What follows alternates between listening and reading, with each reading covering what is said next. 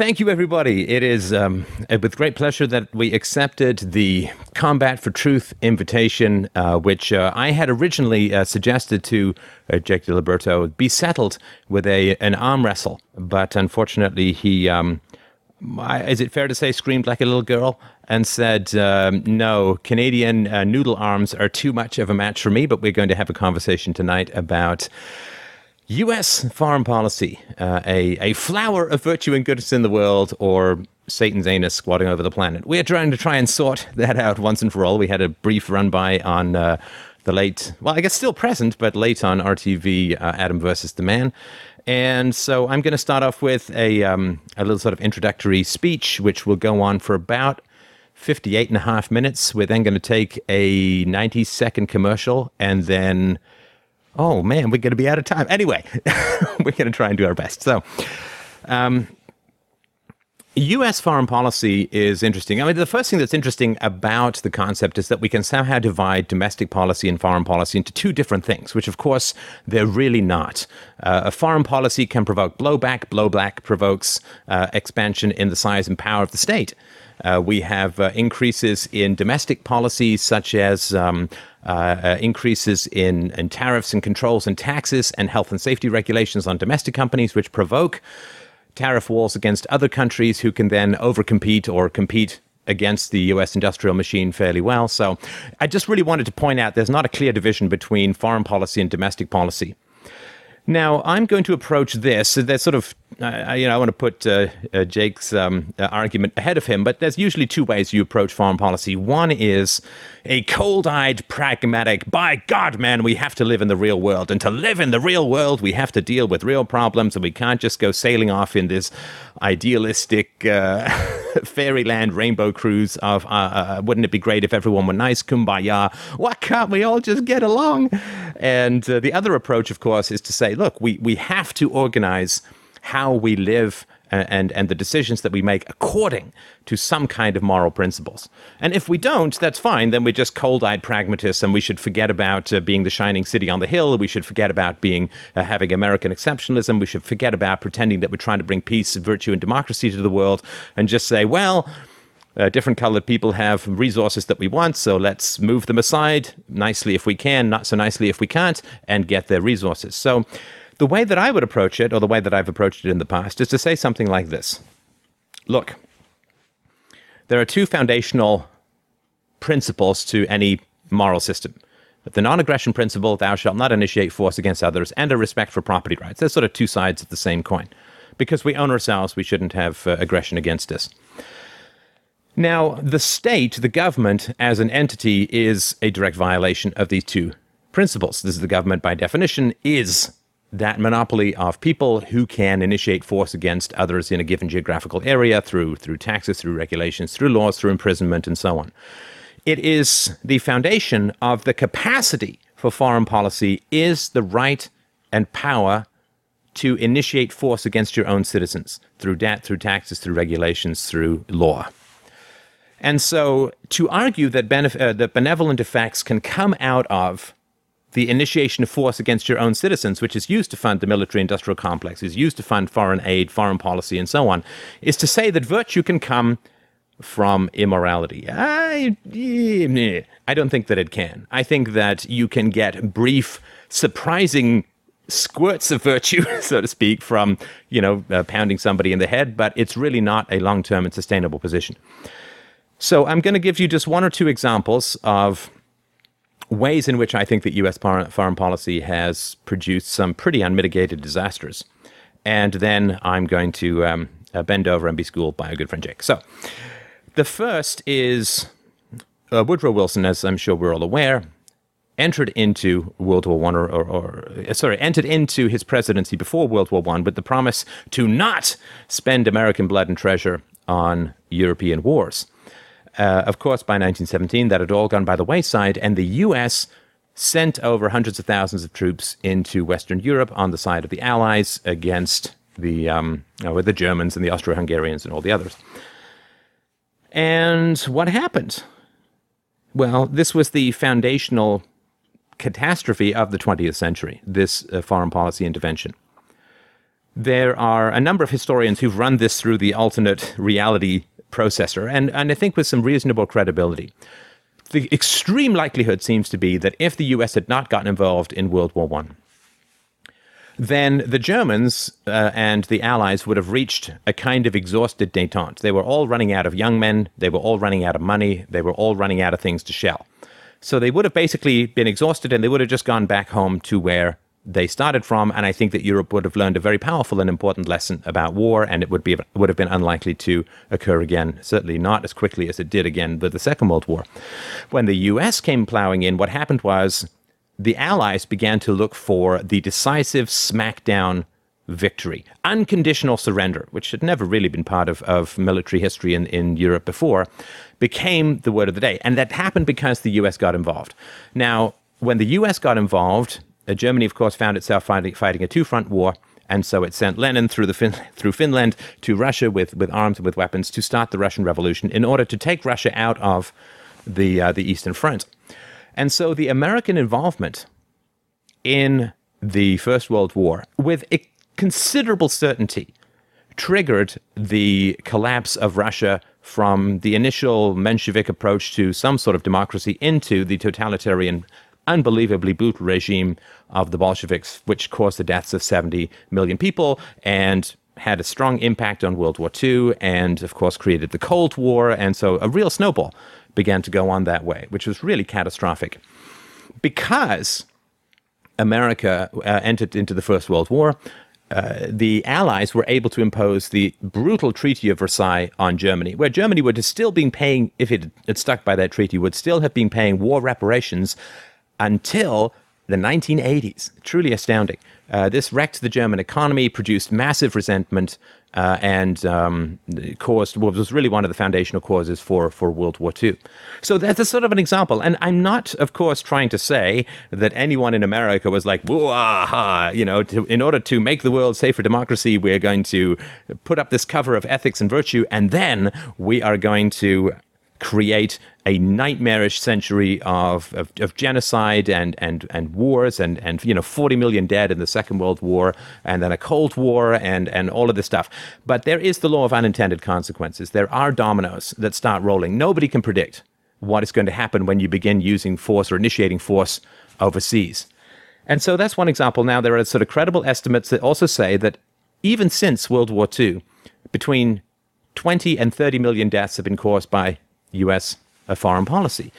And it's really hard for me to think of a way in which that is justified because, of course, people in Washington sitting pushing chess pieces around an international board don't really have the right to make the decisions about who should live and who should die in foreign lands. That is really up for the people themselves. If the people in Iraq want to overthrow Saddam Hussein, then they can take to the streets and do so. If they don't, it's because they would rather live than die in a fight we don't really get to make that decision for them to the tune of over a million Iraqis who've suffered violent deaths since the invasion of 2003.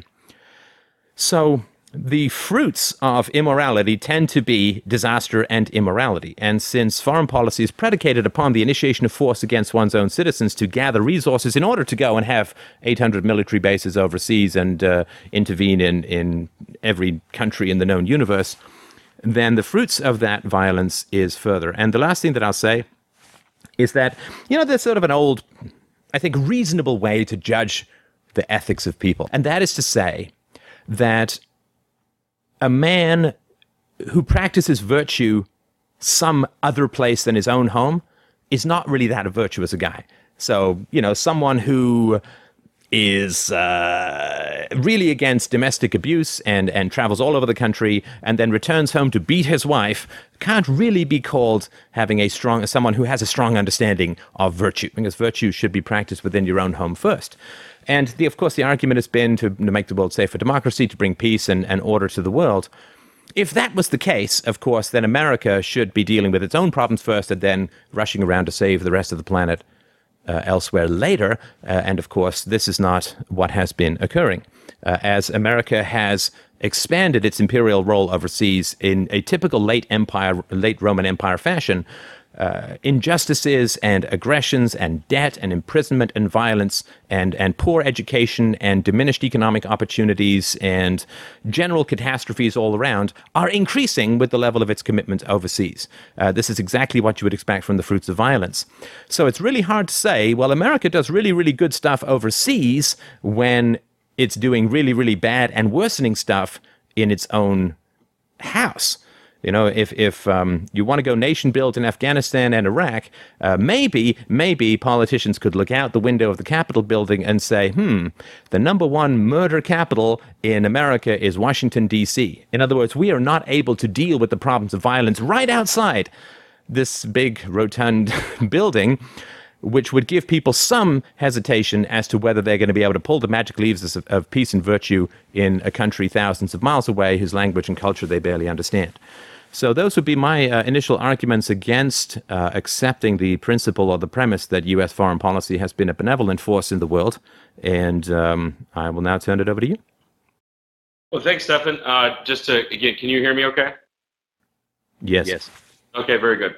Uh, well, a couple things. Uh, first off, asking whether U.S. foreign policy has been uh, a problem or has it been is a question in itself, but asking if it has been virtuous I would argue that um, no form of the human condition can be um, virtuous. I mean, we uh, the world is broken, people are broken, nothing is perfect. Trying to find uh, perfection in anything on this planet is, um, you know, it's it's like trying to find uh, gold inside, you know, um, I don't know, water. It's impossible. So, so has there been problems with U.S. foreign policy? Certainly, there has been.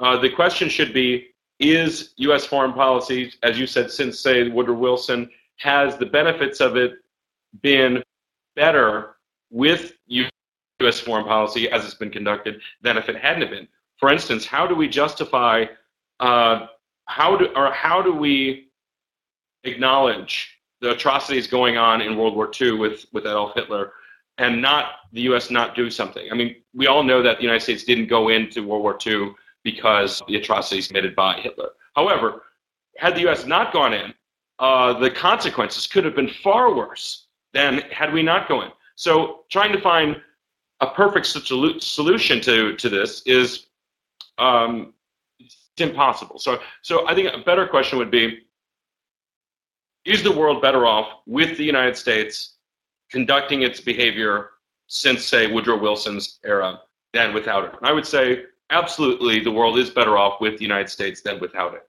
And I think most people would agree with that. Saying of just the the you know the United States is this total force of evil is I don't think it's just being honest. Now I, I want to make a point on two things which related to what you made starting about U.S. interventions.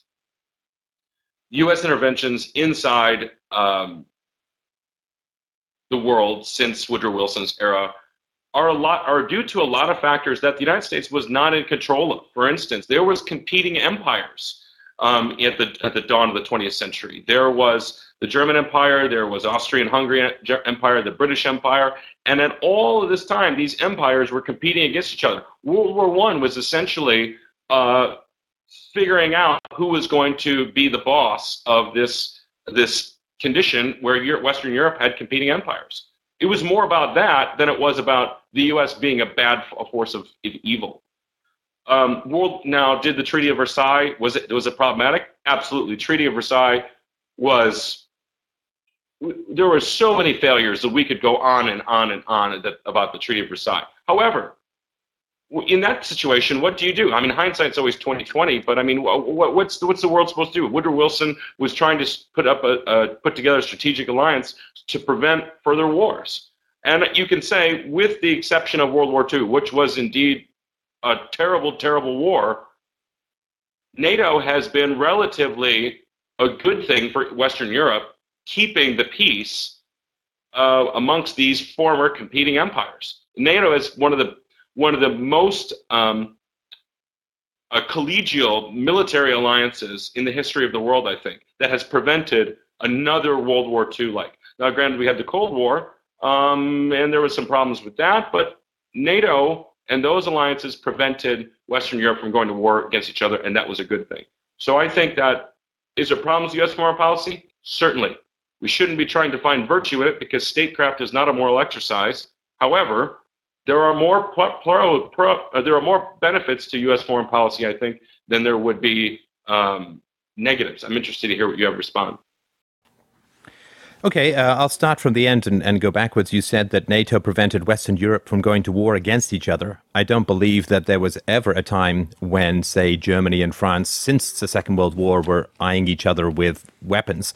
Uh, I don't believe that it had anything to do with the military alliance. Um, the, the, fundamental reality seems to be once you get nuclear weapons, you seem to become curiously immune from invasion. Because, of course, once you have nuclear weapons, whoever is invading, you can turn the ruling class into puddles of glass. And so um, I think that had a lot to do with with that. Um, now, I never said, of course, that the U.S. was total evil or that uh, that uh, all foreign policy. You know, I said that there were positive things that came out of it. So uh, I'm not saying that the absence of of a, an interventionist foreign policy produces nothing but virtue, or that the presence of it produces nothing but evil. I really just wanted to be to be clear on that. Now, when you say that uh, the atrocities of Hitler drew uh, the uh, U.S. into World War II, um, no, I said correction. I no correction. I said oh, sorry. that they did not. Yes, that there, there's no reason. Yeah. Well, of course, uh, the, the the Nazi Empire was going to fall, and the U.S. had very little to do with. I mean, of course, everybody focuses. You see Saving Private Ryan and Patton, and you see, aha, it's the it's the D-Day landings that brought it all down.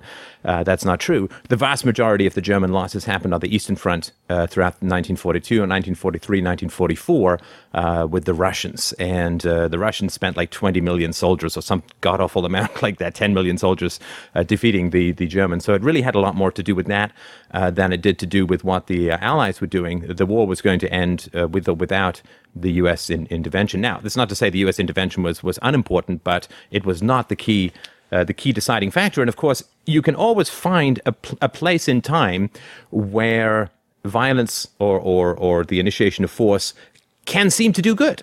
Sure, but what I'm talking about is let's roll the clock back and say, well, why was there a Hitler to begin with? And there's strong, credible arguments which says, well, it was Woodrow Wilson breaking the interventionist policy uh, and which he of course committed to uh, to his voters, and then starting the ball rolling to give the unjust Allied victory over the uh, the Axis powers in, in World War One.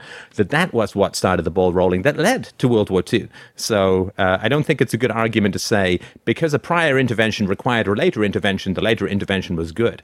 And you sort of said, well, what are you supposed to do? Well, this is the this is the track this is the trap this is the trick this is the real challenge which is you have to avoid the temptation to break moral rules. I mean, that's the real challenge. If you want to be a virtuous society, you have to resist the temptation to break fundamental moral rules, to initiate force against your own citizens, to initiate force against others. Yeah, if you initiate force against your own citizens through taxation and through the draft, yeah, you can probably get some good things coming out of it. In some ways, for sure. But you've still broken a fundamental moral rule. And what happens from that situation is you tend to see this snowballing, which has continued on from there, where the growth of injustice overseas is matched by the growth of injustice domestically. And so, because you have a I mean, there's this sort of rotation between internal and external affairs because you have a war on drugs, you have an incentive to go and intervene in Mexico. You have an incentive to go and intervene as the Russians tried to in the poppy fields of Afghanistan. You have this incentive to go into Nicaragua and, and Costa Rica and Honduras and all these other countries and, you know, firebomb their, their um, crops and so on. And, and this then creates a swarm of people who want to come in domestically, which raises tensions about people coming over the border, uh, which, you know, so it all just continues to snowball. There's no human being who's wise enough to know even what the stock price of Apple is going to be about 20 minutes minutes from now, let alone what domino, dominoes am I setting in place when I begin to do these, uh, these kinds of interventions that occur. And when you sort of look at the US and you realize just how how blind it's flying, and this is not particular to the US. I mean, foreign policy is just another government program, so it's common to all of these institutionalized hierarchies. I mean, the US didn't even have a clue that the Soviet empire was about to fall in the 80s. Didn't have a clue. Uh, in fact, thought that it was stronger than ever and was urging for increased armaments and was urging urging for uh, increases in nuclear weapons because the Soviet Empire was so strong. And you know, four days later, it blew over in a stiff breeze. And so, if the U.S. is not even able to see the end of its traditional enemy, it's if it's flying so blind in something as massive and important and heavily invested in billions of dollars, trillions of dollars spent trying to understand the, the Soviet system and, and fighting the Soviet system, if they had no clue that it was about to fall, then how on earth could we imagine that they can do any good when they're flying that blind? Uh, um, you're just you're just incorrect when you're saying the U.S. didn't know that the Soviet Union was about to fall. Um, I mean, I don't know. I, I, mean, I don't know what, what U.S. policymakers that you're that you interact with or, or things that you read about what was taking place in the 1980s. But I'll tell you that um, I mean, have spent I've spent a lot of time interviewing um, senior statesmen, Zbigniew Brzezinski. I've I've interviewed Henry Kissinger. I've, i mean, the big globalists, you know, whatever. Um, the United States was very aware that the, that the Soviet Union uh, was was at a tipping point, especially specifically looking at what it was doing in Afghanistan in the 1980s. Um, and so the United States was was was what we were unprepared for was what would be the fallout of if there wasn't a Soviet Union in the world as dominant as it had been during the Cold War. We knew that it was going to, the United States knew that the Soviet Union would fall. We just weren't prepared for what would happen when it fell. So, and so there's, and there, there's a real big difference here. I'm actually, I, don't understand, Stefan. I, I don't understand the anarchist position when it comes to um, the state and it comes to uh, this monopoly of force. Question is, what do you do when you don't have a government? Because we've tried this experiment in human history before. When there's not when there's not government, then you get anarchy, and anarchy does not bode well for the average citizen. Anarchy is uh, tribalism, it's uh, ethnic wars, it's uh, all sorts of um, political instability, and also just generally uh, it doesn't go well. I mean, when you when you don't have governments, you oftentimes you have uh, huge elements of famine. Now, granted, even with governments, you can't have famine, but in uh, capitalistic uh, liberal democracies, uh, society is better off than without any government.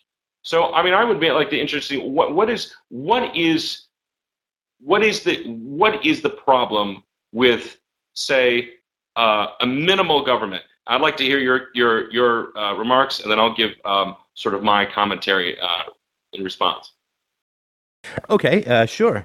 Well, uh, this is a common misconception. Um, which can be easily remedied by checking with the dictionary. But I mean, because everybody thinks they know what anarchy is, then they uh, they go with the common misconception. Uh, anarchy means without rulers. It doesn't mean without the state. Uh, it, it's the state is just one manifestation of rulers. Uh, uh, tribal warlords are another manifestation of rulers. Um, uh, you can have uh, a priestly class. This is another manifestation of rulers, such as in ancient Egypt. So the, uh, the, the concept of anarchy simply means a society where there is a fundamental recognition that all human beings are created equal and that all should have the same rights. In other words, we should not grant a monopoly of the use of force, which is a violation of a general moral rule that the entire population is supposed to follow, to a particular small group of individuals. Hand them all the guns in the world, give them all the power in the world, uh, or even just a small amount of power, but still they have that monopoly of power uh, and expect anything good to happen. And it uh, astonishes me that people who uh, know the history of America can still talk about something called a small government. And uh, you had the greatest aggregation of geniuses political, economic, social, military geniuses, I would argue, in the 18th century on the 13 colonies called uh, the American uh, experiment. And they got together, they rubbed all of their giant uh, white brains together, and with the exclusion of kids and women and, and blacks and other minorities, they create, tried to create a society of mm, general equality for middle class and up white people. And they tried to create a system, to engineer a system, so they claimed, that was going to be a small government and was going to stay a small government. And that small government has, in a relatively short period of time, given the you know, 10,000 year span of human history, has grown into the very largest government that could be conceived of. That, that that would be unimaginably powerful to, to these people who were designing it. This should give everybody some significant pause. If you look at the small size of the English state uh, in the sort of 17th and 18th century prior to the empire, it, is, it also grew into a massive government uh, and a massive empire that spanned the entire planet small governments grow into large governments because small governments create economic opportunity because they uh, don't tax that much, they don't interfere with trade that much, and this creates massive amounts of wealth. And then the governments go, mmm, tasty, tasty wealth, how lovely. And so they start to tax and tax more. And so the greater freedoms that you start with, the greater government that you end up with. And that's the problem. Uh, the idea of minarchism is simply a slippery slope to the largest government that can be imagined because once you have all that wealth, taxes can go up, and that wealth and the growing increase in that wealth can be used as collateral for debt. And debt is the final damaging drug of a democratic republic because it allows people to get stuff seemingly for free. It allows politicians to bribe everyone on the planet. And the costs are then passed forward into the generations. And there's just no way to prevent that stuff. So I think that's the, the basic argument in a nutshell. Well, it's my basic argument. I shouldn't say it's the, it's mine. Fair enough. Well, I mean, I just, I, I and I, I hear this oftentimes by anarchists that I meet, and you know, I, uh, somebody has a total right to choose to, to reject government of all costs. I, fair enough. The problem is is that we live in a we live in a world that benefits from government. So uh, you're in many ways um, you enjoy the freedom of free speech. I enjoy the freedom of speech because the government allows us to. The government allows us, uh, not allows us, but protects us um, in some ways. If we in in you you, you made a comment that um, minarchism uh, leads to sort of a big state. Well, anarchism leads to a state, anyways, in general as well. Uh, in in anarchic societies, um, you get um, tribal lords, you get leadership because that's how society operates. Um, human beings want to be organized. Human beings want to be in community with other people, generally by our nature. Uh, one of the things that we can do uh, is have a democratic process, have a dialogue, so that the best form of community can can happen through dialogue and through discussion. That's the whole idea of de- of democracy. The opposite of anarchism doesn't necessarily mean totalitarianism. The opposite of anarchism can be some form of statism, which uh, is which that um, uh, people have can participate with government, can participate in uh, the discussion and development of society. And you know, when you you raise the point about uh, um, the British Empire and the the monumental state that was developed in that point, certainly uh, the world today is is is much larger than it has ever been. I mean, we're our company is we're soon to be at nine billion people soon within the next ten years. Nine billion people. The world never imagined that. So, so the idea of letting nine billion people just simply live in, among, in amongst themselves um, doesn't necessarily bode well for the future of our world. Um, there are a lot of things to consider that need to be organized. Um, the, the, the looking after the environment, looking after our, our, our, our rivers, looking after our national parks, looking after each other. And if you don't have a governmental organizing body that is checked by the people through democracy, in real democracy terms, uh, it's more than likely that um, some forms of organization, either companies, corporations, will end up exploiting our, our planet and destroying it. Uh, I would like to hear your comments on, on the idea of, of the, how the world has changed. Um, I mean, are, would you at least acknowledge that much? I will. Uh, let me just, um, and I don't want to get drawn into this becomes a he said, she said thing, but I just wanted to to mention, um, and I can post this. Uh, I'll ask you to post this on the debate from a case study from the um, John F. Kennedy School of Government uh, and Harvard University on intelligence and policy. I just want to read you something that, uh, because we did have a bit of a disagreement about this, and again, this isn't going to be conclusive, but I just wanted to put the rebuttal forward. Critics contended, uh, says this um, article, critics contended that the CIA overstated the strength of the Soviet economy, underestimated the power of Republican independence movements, and overestimated the military threat, thereby forcing the U.S. into what some considered an unnecessary arms buildup. Stansfield Turner, head of the CIA from 1977 to 1981, wrote in late 1991 that, quote, we should not gloss over the enormity of the CIA's failure to forecast the magnitude of the Soviet crisis.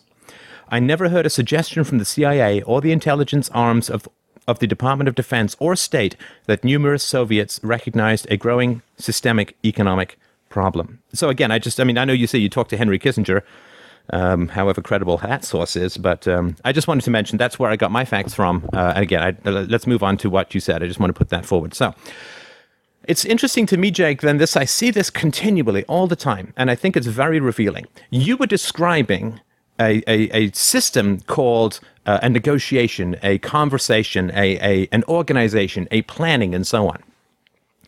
In other words, you were describing a voluntary set of interactions. But that's not what a government is. A government is a group of people with the monopoly right to initiate force against everyone else. To try and talk, to, to try and turn that into like a conversation and a, a, a way of organizing and planning and so on. No, if it's organizing and planning and conversation, then it's voluntary. Then it is a statelessness. Then it is without rulers. What you're talking about is what I mean when I talk about anarchy, which is to have a conversation about how things should be done in society.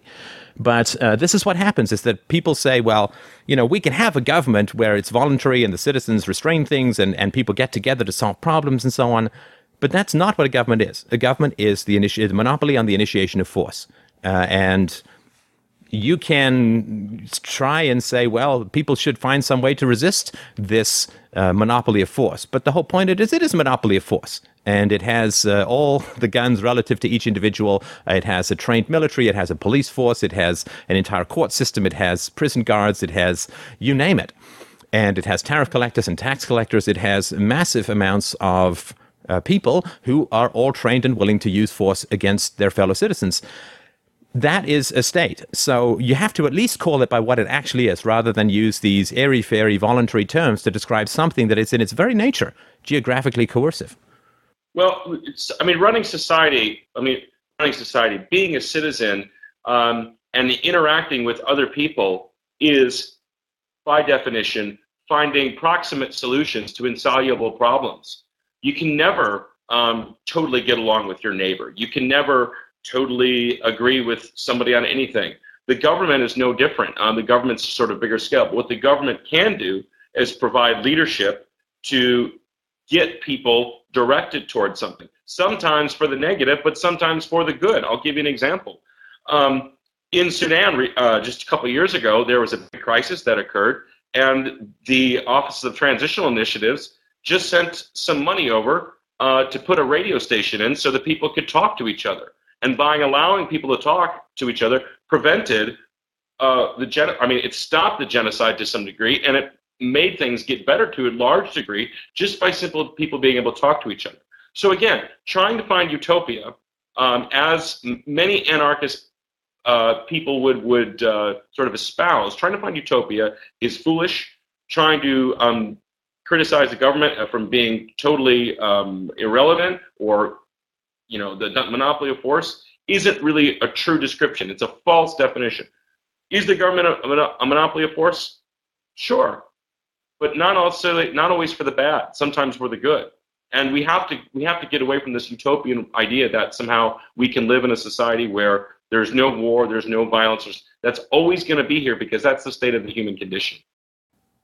So, what you're saying is that the state of the human condition is corrupt and prone to evil. And so, what we should do is we should get a, a, bunch of these same corrupt people and give them all of this power and just hope that it works out really, really well. You don't think that's utopian? Do you think the idea that giving flawed humanity who thirst for power, who thirst to get something for nothing, who thirst to escape the consequences of their actions, that flawed humanity is, is, is fit to be able to take guns, point them at other people, and rule over them? You think that's utopian? I think the idea that you can find flawed humanity, a group of them, put them in power, and then have everything turn out really well, because evil people are never attracted to power, of course. That is utopian. And anarchist is a cold eyed realist relative to the idealism and derangement of statism. Well, the the alter, there is an alternative besides anarchism, and there is an alternative besides just trusting the people in Washington or you know Kabul or wherever else. The alternative is a real balance of power, checks and balances against each other. The problem with the American political system, uh, as you, you, sort of began to touch on, specifically related to foreign policy, is that there is no check and balances. What what the, what we started as, what John Adams uh, put in the Constitution uh, within the the three uh, branches of government, all checking and balancing each other, that is that has slowly, increasingly become void. And today, instead of genuine democracy in the United States, we have the imperial presidency. That's the problem with America. But that doesn't necessarily mean that the checks and the balances isn't a good idea. In fact, the way that we should run society. We all need checks and balances. If you're married, your your check and your balances, your significant other. If you um, are if you're a child, your check and balance is your parent. If you're in society, what prevents you from speeding and killing people um, is the police officers making sure that hey, you speed, shame on you. Here's a speeding ticket. Don't. Uh, we've done the research and we know that if you go drive too fast, it's more than likely you're going to, you know, kill yourself or somebody else. So let's not do that. There. Oh, too much government is a problem, but the absence of government creates more problems. Okay, so at least we've accepted that you're talking about the initiation of force. I think that's fantastic. And you also believe that a group with the violent monopoly on force over a geographical area can be checked by people who are pretty much disarmed relative to that group. So you've got one guy in an alley with a gun, you got another guy in an alley with nothing, maybe an, a, a, nail file, and the guy with the gun is going to be checked by the guy with the nail file. Individual citizens have no power against the state. They have no power against the state. They can be martyrs, they can be Tibetan monks and set themselves on fire, but they have no power relative to the state. There is no such thing as a check and balance on a monopoly of force. Now, the argument from the voluntarist or the voluntarist perspective is to say we recognize that a balance of power is essential within society. And the way that you create a balance of power is you do not create a monopoly of force. A balance of power means that there are agencies which are competing with each other to provide services, to provide roads, to provide defense, and there are voluntary contracts that you sign with these agencies. You know, what is it that creates a balance of power in terms of predation from cell phone providers? It is the fact that you can not go with a cell phone provider. You can sign a contract to make sure your price doesn't increase. You cannot have a cell phone at all. That's what creates a balance of power is voluntary interactions with agencies. Once you create one agency with all the guns in the world to run everything, you don't have a balance of power anymore. You don't have a balance of power anymore. It's, you, you, it's interesting. You brought up uh, you brought up uh, the idea of um, independent commerce as a means of check and balancing because you sign a contract, your prices don't go up, etc. Uh, in the in the free uh, capitalist economic system, competition amongst companies against service providers is drives prices down on, under the you know basically, I mean just general capitalist uh, economic theory, and that generally works. And so the, the in the free market, the, the the the check and the balance is corporations against each other, and it's the consumers because if I don't want to use it, I don't have to. Same thing in the government, though. If you don't want to pay taxes or you don't want to participate with it, uh, you don't have to. Um, you can simply let, go off the reservation and not want anything to do with it. People do that in America all the time. But cell phone companies don't have the power to make me move out of the country if I don't sign a contract with them. Do you see that that's not the same as being free?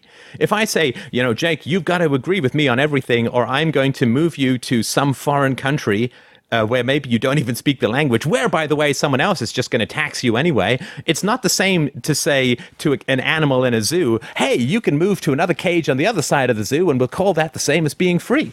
The idea that the government somehow owns the entire country and can order people who don't agree with its violent edicts off the entire country is a totalitarian foundational totalitarian principle that the government owns everything, and if you don't agree with the government, with those who have the guns, they can march you off into the ocean. That is unjust in the extreme and a complete violation of personal liberty.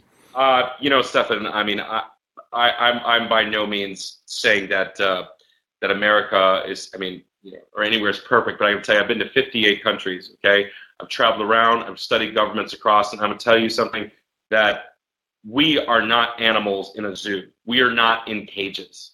We have freedom to go. We have the freedom to move. We have all sorts of unlimited freedoms. And I would, I would pay anybody of uh, any amount of money to take an army into West Virginia and try to take it over. and it just ain't never going to happen. It ain't never going to work. So I think that there's this very serious check and balance against the federal government um, from having too much power, especially in America. I think I think that I think your your criticism is very important, but simply saying, "Oh, life is better without government." Okay, you don't want government? Go to Somalia. That's your current example. That's what it, that's what a society today looks like without any government. There is no uh, unified, voluntarist, happy society without a government. It doesn't exist. No, Somalia. Uh, I mean, some people are talking. There, Somalia does not have a government. It does not. There is no working government in Somalia. Oh, yes, but as we said at the beginning, and again, it's tricky for people to remember this, it means without rulers, and there are local warlords and so on, right? So, again, uh, the, the purpose of, of, of the anarchistic philosophy is to get people to recognize that rulers as a whole are unjust incursions into fundamental human liberties. And okay, bring up Somalia, fine, because everybody thinks that Somalia is some ironclad argument against voluntary society. Somalia has by far the largest uh, communications network in the neighborhood. It has the lowest infant mortality. It has one of the highest long lifespans. All of these have vastly increased since the end of the state there. It has had a trajectory of improvement since the the government fell that has been astounding and completely not predicted. Right? You would expect that uh, the with the end of the government in Somalia, things would have gotten worse.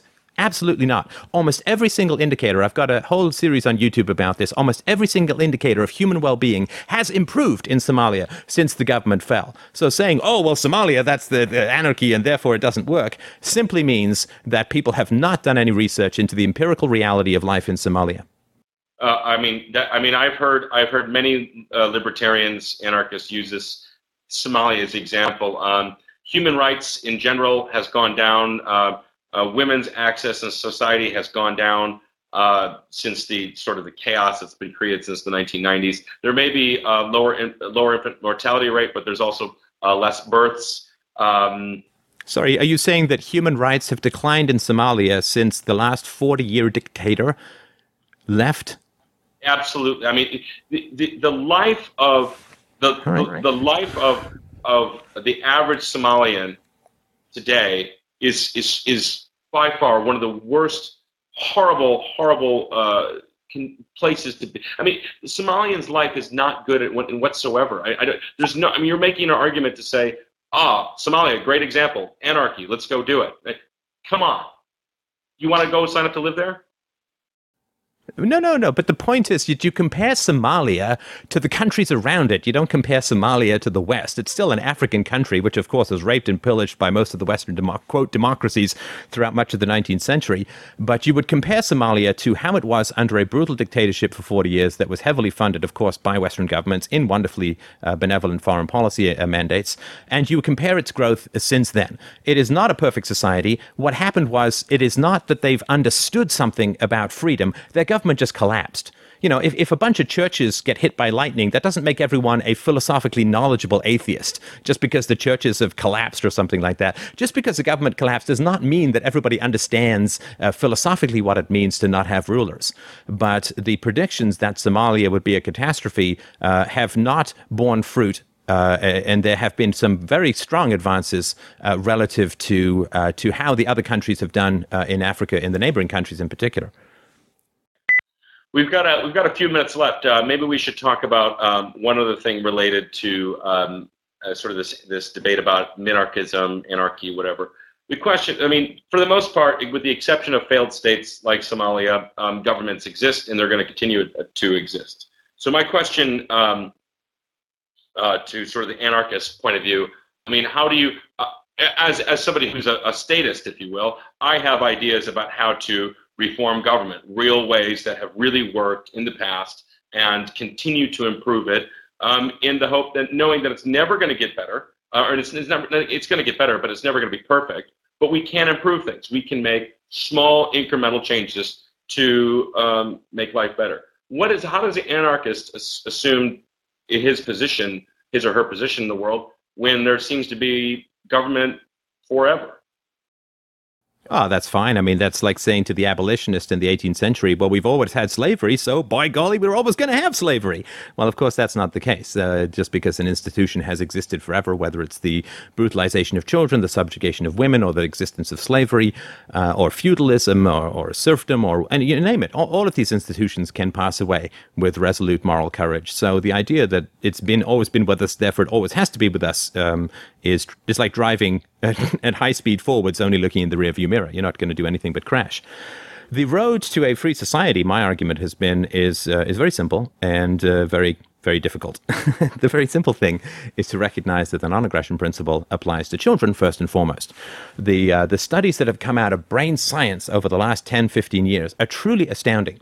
That if you raise a child without spanking, if you raise a child without aggression, if you raise a child without violence, the odds of them becoming drug addicts, the odds of them becoming uh, you know destructively promiscuous, the odds of them having children out of wedlock, the odds of them becoming criminals, the odds of them becoming politicians, if I dare repeat myself, the odds of them becoming uh, violent, aggressive, or destructive are almost zero. I mean, it's as close to zero as you can conceivably get uh, in, in these sorts of predictions. And so the way that you solve problems in society is, you know, we say, well, we all need a government because there's dangerous people in the world. Of course, the dangerous people just go to the government and make everybody's life hell. Is that we we take the non-aggression principle, we apply it in our own families, we apply it in our own child raising, and we raise children who aren't going to be interested in political power, who aren't going to be threatening their fellow citizens, who are going to grow up speaking the, the, the, the language of peace and reason and negotiation. As that begins to spread in society, the need for government, the credibility for government's uh, services will just begin begin to diminish because there'll be much less dysfunction in society. There'll be much less desire for people to have power over others, which is another symptom of, of dysfunction and brutalized childhoods. I mean, the personal histories of politicians are just rife with child abuse. And so this is how we grow out, how we outgrow the state. It's nothing to do with the revolution and it's nothing to do with some abstract political argument. It is simply to do with taking the values that I'm sure you and I agree with, non aggression principle and so on, applying them to that where it counts the most, which is in the raising of our children. Over time, that grows a society that outgrows a state and where the state will then look to people in that society the way we look at slavery. Like, how on earth could that ever have existed? Well, I mean, I while while I I, I find your, your position intriguing, it's that's like trying to stop a train with a BB gun.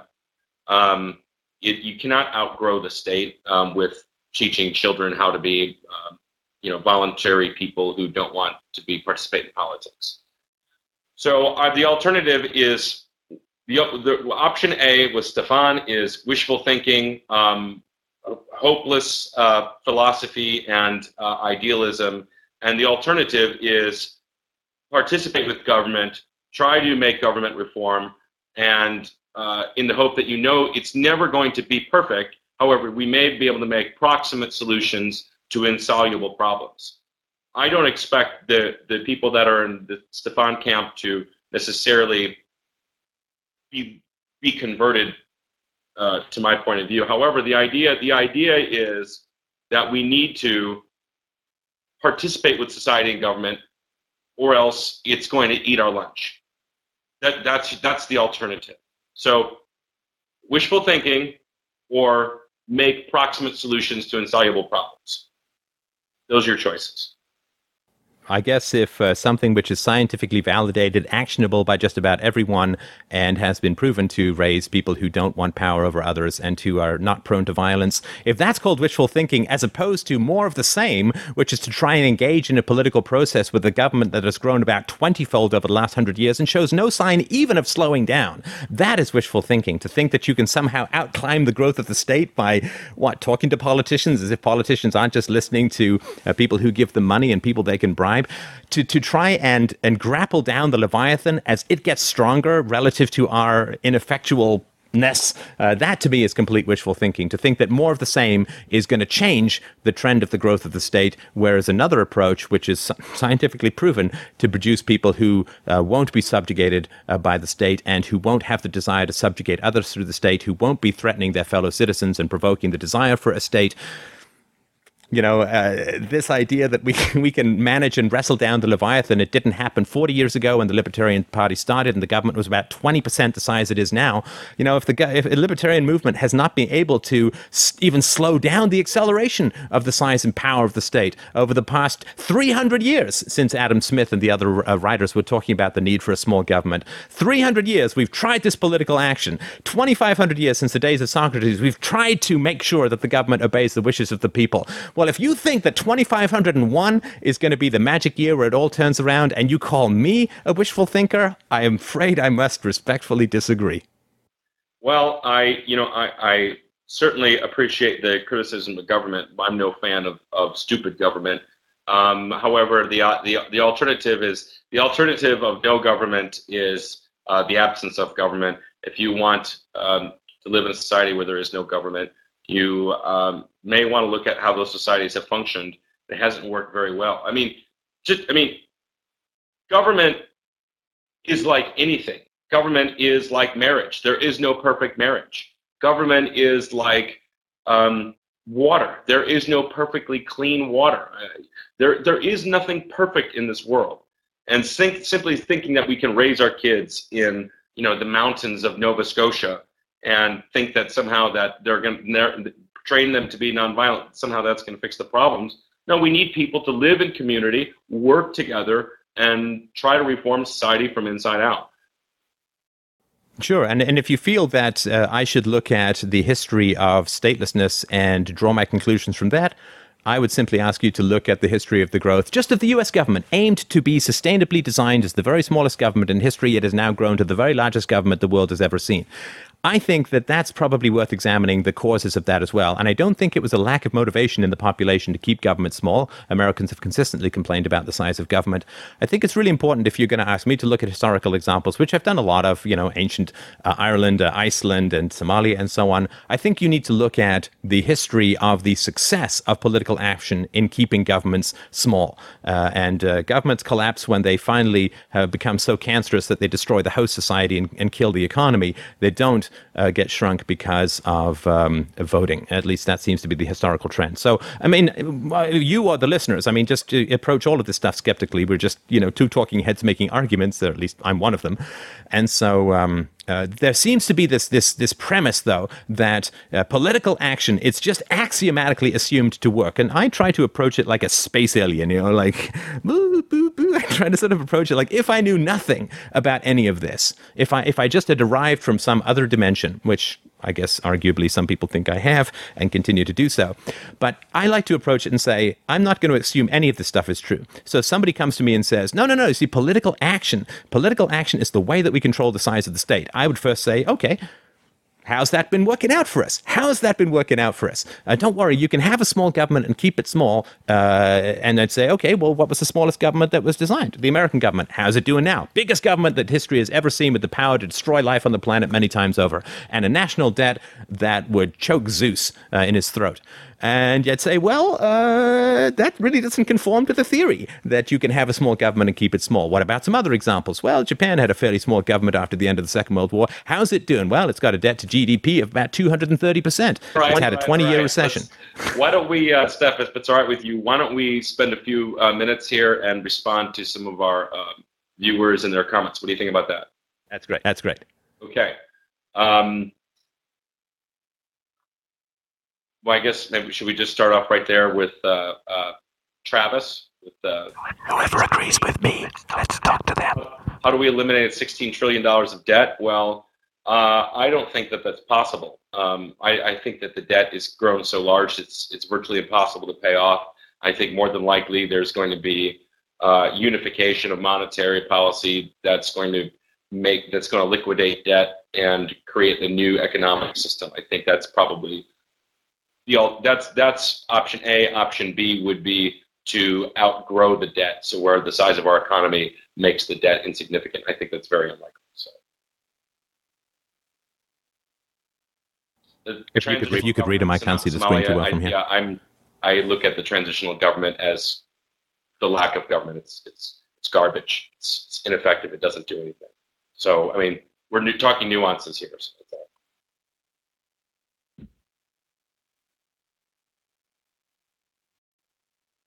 Anything for Stefan? Yeah, the, the similar argument to an anarchist is like the Stalin argument to an atheist. Well, Stalin was an atheist, and that's why he did all these bad things. And Somalia is anarchy, and that's the example. And it's. Blah. I'm not so sure about that. But uh, how do you support the use of force to achieve your objectives in society? That's an interesting question. I mean, Stefan, I mean, you would what you would say it do, it does it doesn't. I mean, you don't like the idea. Is that correct? Well, uh, I would say that, Jake, if you want to sign a contract with an agency that gives it power over you and your children, and their children and their children, even though they haven't signed a contract, and can go into debt on your behalf and start wars on your behalf and so on, I would strongly urge you not to, but, you know, uh, and I would certainly disagree that you could ever sign your children into obedience to some sort of social contract, but that would be your choice and you would be free to do it. Uh, I would never initiate the use of force against you for following your conscience and, and living your life and organizing your life and your society the best way that you, you believe was the case. I would, of course, uh, uh, not only expect but demand the same respect in return that you would not initiate the use of force against me for following my conscience and refusing such a contract. The world should be a proliferation of experiments in social living so that the constant best, in the same way we have in the free market, so that the constantly best ways of dealing with things can be. So, yeah, I, I reject the initiation of force as a way of solving problems in society. Force is fine for immediate self-defense. Uh, you know, shoot a guy in the kneecap, he's running at you with a chainsaw. But um, as far as initiating force to solve social problems, um, I would never inflict that on others, and I damn well demand the same respect in return.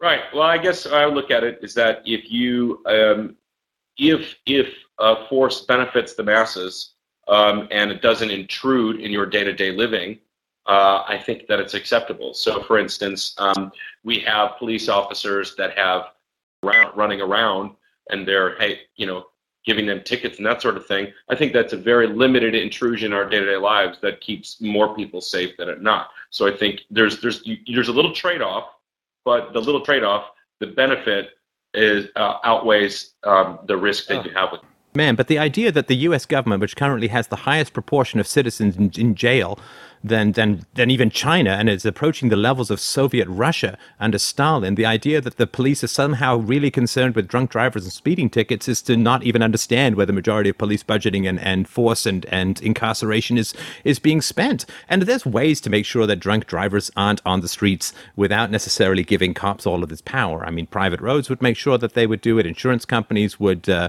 would uh, take you to the cleaners if you ever got into an accident. And those there's tons of different ways. You could have cars where you have to breath, uh, breathe clean to start stardom. There's six million ways that you can prevent this stuff without having to create this Stone Age monopoly of power. Well, true. Um, I mean, there, there, there are private means of controlling it, and, and I'm not against the private means, but however, um, from an American point of view, we've trusted uh, a political or, or, sort of a public version in some of these things, and um, that's the social contract that we have sort of designed for ourselves. Um, we can we can reform it, we can change it, we can continue to improve it, make it better as we have, and we don't have cops running around the malls. We have private security guards, and that's not necessarily that bad of a thing. Well, that's because the private that's because the mall is a private property, unlike all the government-owned property where you need all these cops. Anyway, sorry, go on. Fair enough. Um, there's a question about CISPA and SOPA. Um, I think that both of these are extraordinarily problematic. I think that um, the face the, the, the government's sort of in, um, you know bizarrely um, created relationship with Facebook and, and Google has is extraordinarily problematic. Um, it violates sort of our day-to-day ability to communicate with each other. At the same time, um, I voluntarily decide to use Facebook and Google. So I think that I'm subjecting myself to that. I don't have to use those things. So um, I don't really have a right to complain about this. Steph, could you describe the transition into statelessness from peaceful parenting? Not quickly. Uh, not quickly. Um, the, the basic, the, the biological reality is that uh, children who are aggressed against, and this includes spanking, it costs them IQ. It, it actually changes their brain. Uh, their fight or flight uh, responses become much stronger. Their neofrontal cortex, which is the seat of reasoning, and the deferral of gratification and the restraint of behavior that is the essence and foundation of maturity, actually shrinks. And, and it's these changes tend to be permanent. You, you can change them later on with a huge amount of work, but they tend to be, for the majority population who don't have the time and luxury and middle class income to to pursue therapy and self knowledge, uh, they tend to be pretty permanent. And you really, really want to. I'm going to make a strong recommendation here. This guy's been on my show before. He's Dr. Gabor Mate, G A B O R M A T E. Uh, he's written a book called In the Realm of Hungry Ghosts, which is his work as an addictions counselor and, and sorry, not an addictions counselor, an addiction doctor on uh, in Vancouver's mean streets. Uh, he goes into the the the foundational um, uh, designing and wiring of the brain that occurs from the moment of conception onwards. What happens in the womb is incredibly powerful to how the human personality develops and that uh, the addictive personality, whether it's addiction to sex or, or drugs or, or power or you know whatever it is that's going on, the addictive personality uh, is is uh, attempting to self medicate a hole in the brain that's left through neglectful or abusive parenting, whether that parenting occurs before or after. Uh, the birth of the child. And so, uh, if we, in a sense, uh, uh, uh have children, uh, you know, with good nutrition and calm, stress-free moms, and they're not subjected to spanking or hitting or violence or rape. Of course, the prevalence of child rape in society is just astonishing. Then we grow up with people who have little rage. They don't have rage. They don't have impulsiveness. They don't uh, act out. They're not violent. They're not addictive. They're not self-destructive. They're they don't end up uh, you know beating up their own kids. They don't end up getting uh, in single-parent households. Their marriages are much stronger. Blah blah blah blah blah. And so all of this dysfunction, which creates a vacuum for state power, is no longer there. And so, if you have, say, 98% or 97% fewer criminals in the world, and 97% fewer people who want to run for office, is it really that possible to sustain the need for a state in anybody's mind? Is I'm here to save you from the criminals. It's like I've never ever met one. I've never been subjected to one. I don't even know what they are. And uh, it would be like someone um, uh, selling you insurance for your slaves if they ran away right now. You'd be like, I don't really have any, so I don't really need this service. And that's I think how we outgrow in a nutshell. Well, that's a very interesting um, and crazy point of view. But however, I, um, I'm enthused by your passion by it. well, you can call it crazy, but you uh, you know you you do have to look at the facts. This is not just my opinion. This is actual science. So you can call it crazy, but all you're doing is calling empirical, validated science crazy, which is itself uh, immature and ridiculous. Currently, I've just had too much fluoride water and aspartame, so I guess I'll continue to stick with that world. That's fine. Um, uh, do I support an involuntary system of government? Well, this is a, this is a tough question because how can you be a statist and uh, logically support um, involuntary system of government? It, it's sort of a catch-22. If you're a statist, you sort of want everybody to be a part of it, and um, you want people to participate. So um, let me i'll try to make the point about this. It's it, with, with voluntary involuntary systems of government it's like this. I think that i think that society is better with a draft than without a draft because it forces the nation to be in, in what it's doing abroad. If you don't have a draft the nation can sort of turn its blind eye and let everyone else go off towards. one of the problems we have in america. Um, i'm in favor of um, government mandates with when, in terms of uh, policies that you know look after the environment you know that look after the way that we grow our food the way that we do things.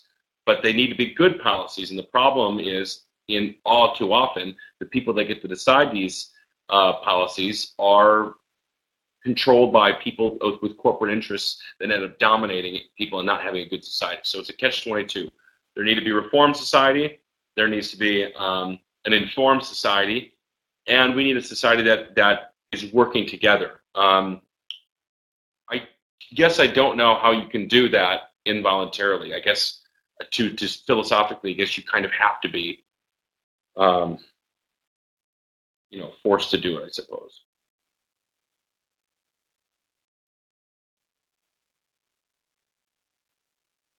We have any more questions?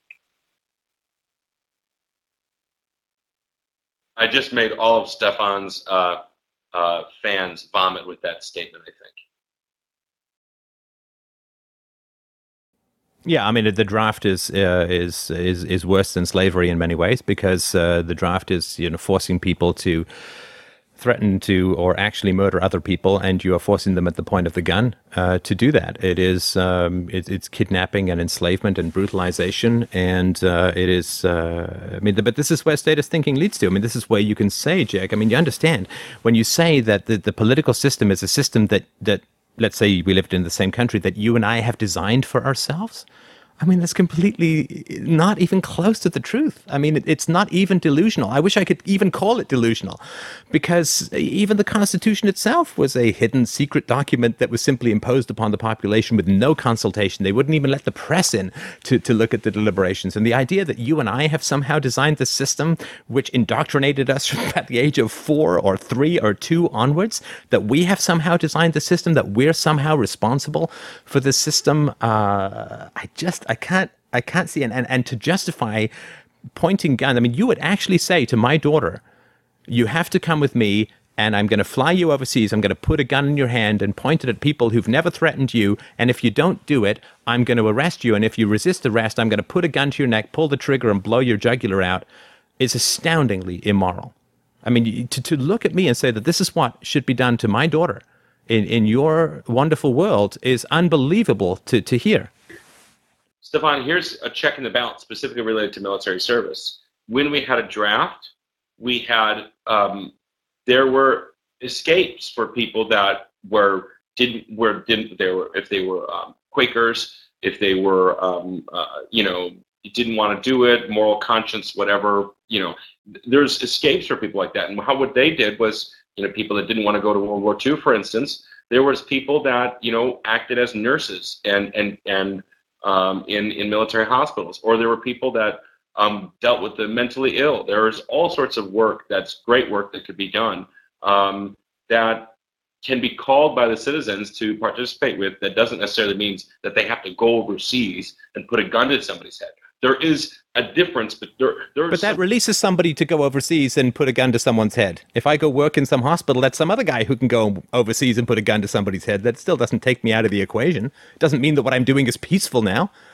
They're going to do it anyways. It, so it's better off that the nation's engaged. I mean, my point here is that I mean they're going to do it anyways. So it's better off that the nation is engaged.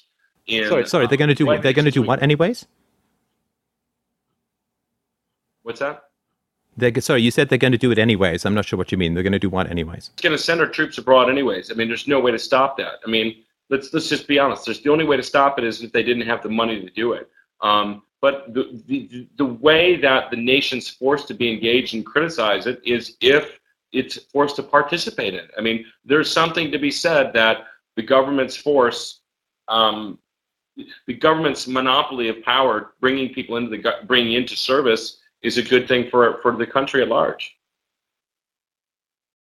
Yeah, I mean, I I mean, you, you can wave around this collective good all you want, but you're still talking about putting guns to the heads of people and making them do stuff that they virulently do not want to do. And yeah, I, I agree with you. If they don't have the money to go to war, they won't go to war, which is why I oppose no, uh, taxation as a whole. I mean, that's called the reduction of violence. Because you have taxation and you support taxation saying, well, now we need the draft because we have taxation is to escalate the violence. Whereas I'm saying, let's defuse it. Let's not add more guns to the equation and then think that we solved the problem. Mm. Well, that's, I mean, I'm certainly in favor of, of stripping the government of um, stupid funds for some of our foreign adventures. So I guess all in all, we may disagree about how to, uh, how society should be structured, how government should be structured, but we don't disagree that um, American foreign policy is extraordinarily problematic that is not where we disagree, Jake. It's not where we disagree on how society should be organized. That's like saying you and I disagree on whether we should have more airtime minutes or more cell data in our cell phone plans. Uh, you, you, and I, in a free society, can entirely disagree about how society should be uh, should be organized, and that would be perfectly fine. We disagree on whether it is morally acceptable to initiate the use of force against the peaceful. That is where we disagree. It is a moral line. It is not a question of yin versus yang or red versus blue. It is an ethical question. I will not cross that line and support the initiation of force against the peaceful. You are willing to catapult yourself across that line extremely well armed and land in ninja cat poses and point guns at everyone you think should do the right thing according to your plan. There is a moral distinction. I will not let you get off the hook by thinking this is some kind of dis- a, a, a taste difference or a difference in how we approach things. It is a moral difference. You wish to use the, the to initiate force against the peaceful to get what you want or to support the society you think is right. I reject that, and you may be fine with that. But I just want to be real clear to the audience that this is the difference. It is not a difference of taste. It is a difference of ethics.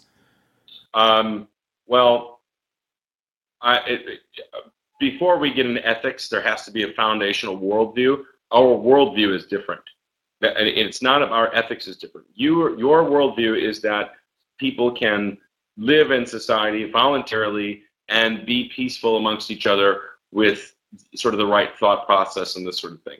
I'm under the impression that no matter whether you have a government or you don't have a government, people are inherently flawed and they're going to, at some way, shape, or form, use force against one each other and there needs to be checks and balances in society to make sure that doesn't happen. And so where I'm willing to use the government to step in is to create that that check and balance.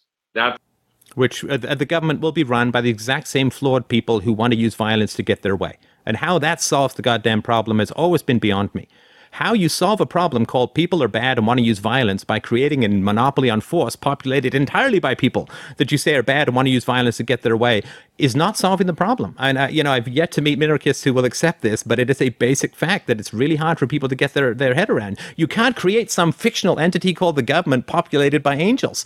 If if if humanity is really good or has the potential to be really good, great, we don't need it. If if, if government is if if humanity is really bad, you can't have it because they'll just use that. It's it's the the ring from Lord of the Rings. You there's no bar there's there's no virtue who who can uh, overcome its power. This is what violence does. It corrupts human nature. I and I, I see I don't see it as the world is ever going to be perfect, but I say that if with the, government can create proximate solutions to insoluble problems, these problems that we have in our world can never be totally fixed, but we can find proximate solutions. And I think government has a better um, alternative than um, that, that, we, my worldview is that government, the absence of government, creates more problems than government by itself. And you are perfectly free to have that opinion. You just are not perfectly free to initiate force against me for differing on that opinion. If you want to have that opinion, fine. I would not use force against you. But that's what I need from people that I have debates with. And if that's not granted, then really I'm not going to even pretend that there is a debate. Because, the, I mean, you're, you're, you're pretending to have a debate, but basically you're just saying, Steph, well, if you disagree with me, I'm going to force you anyway. So that's not a debate, right? Well, I would say that you're in Canada and me using force against you would create an international incident. So I will avoid that. Okay. All right. Well, I think we've uh, we've reached uh, the end of, uh, the road of our conversation. Uh, I really want to thank the people who've been listening in, and it was a very challenging and stimulating uh, interaction, to say the least. And uh, I hope that people found it illuminating. Yeah, I agree. And you know, Stefan, I totally disagree with you, but I really respect you and your audience. Um, so I just want to thank you for your time and the guys at Liberty Chat for putting this together. It was uh, it was great.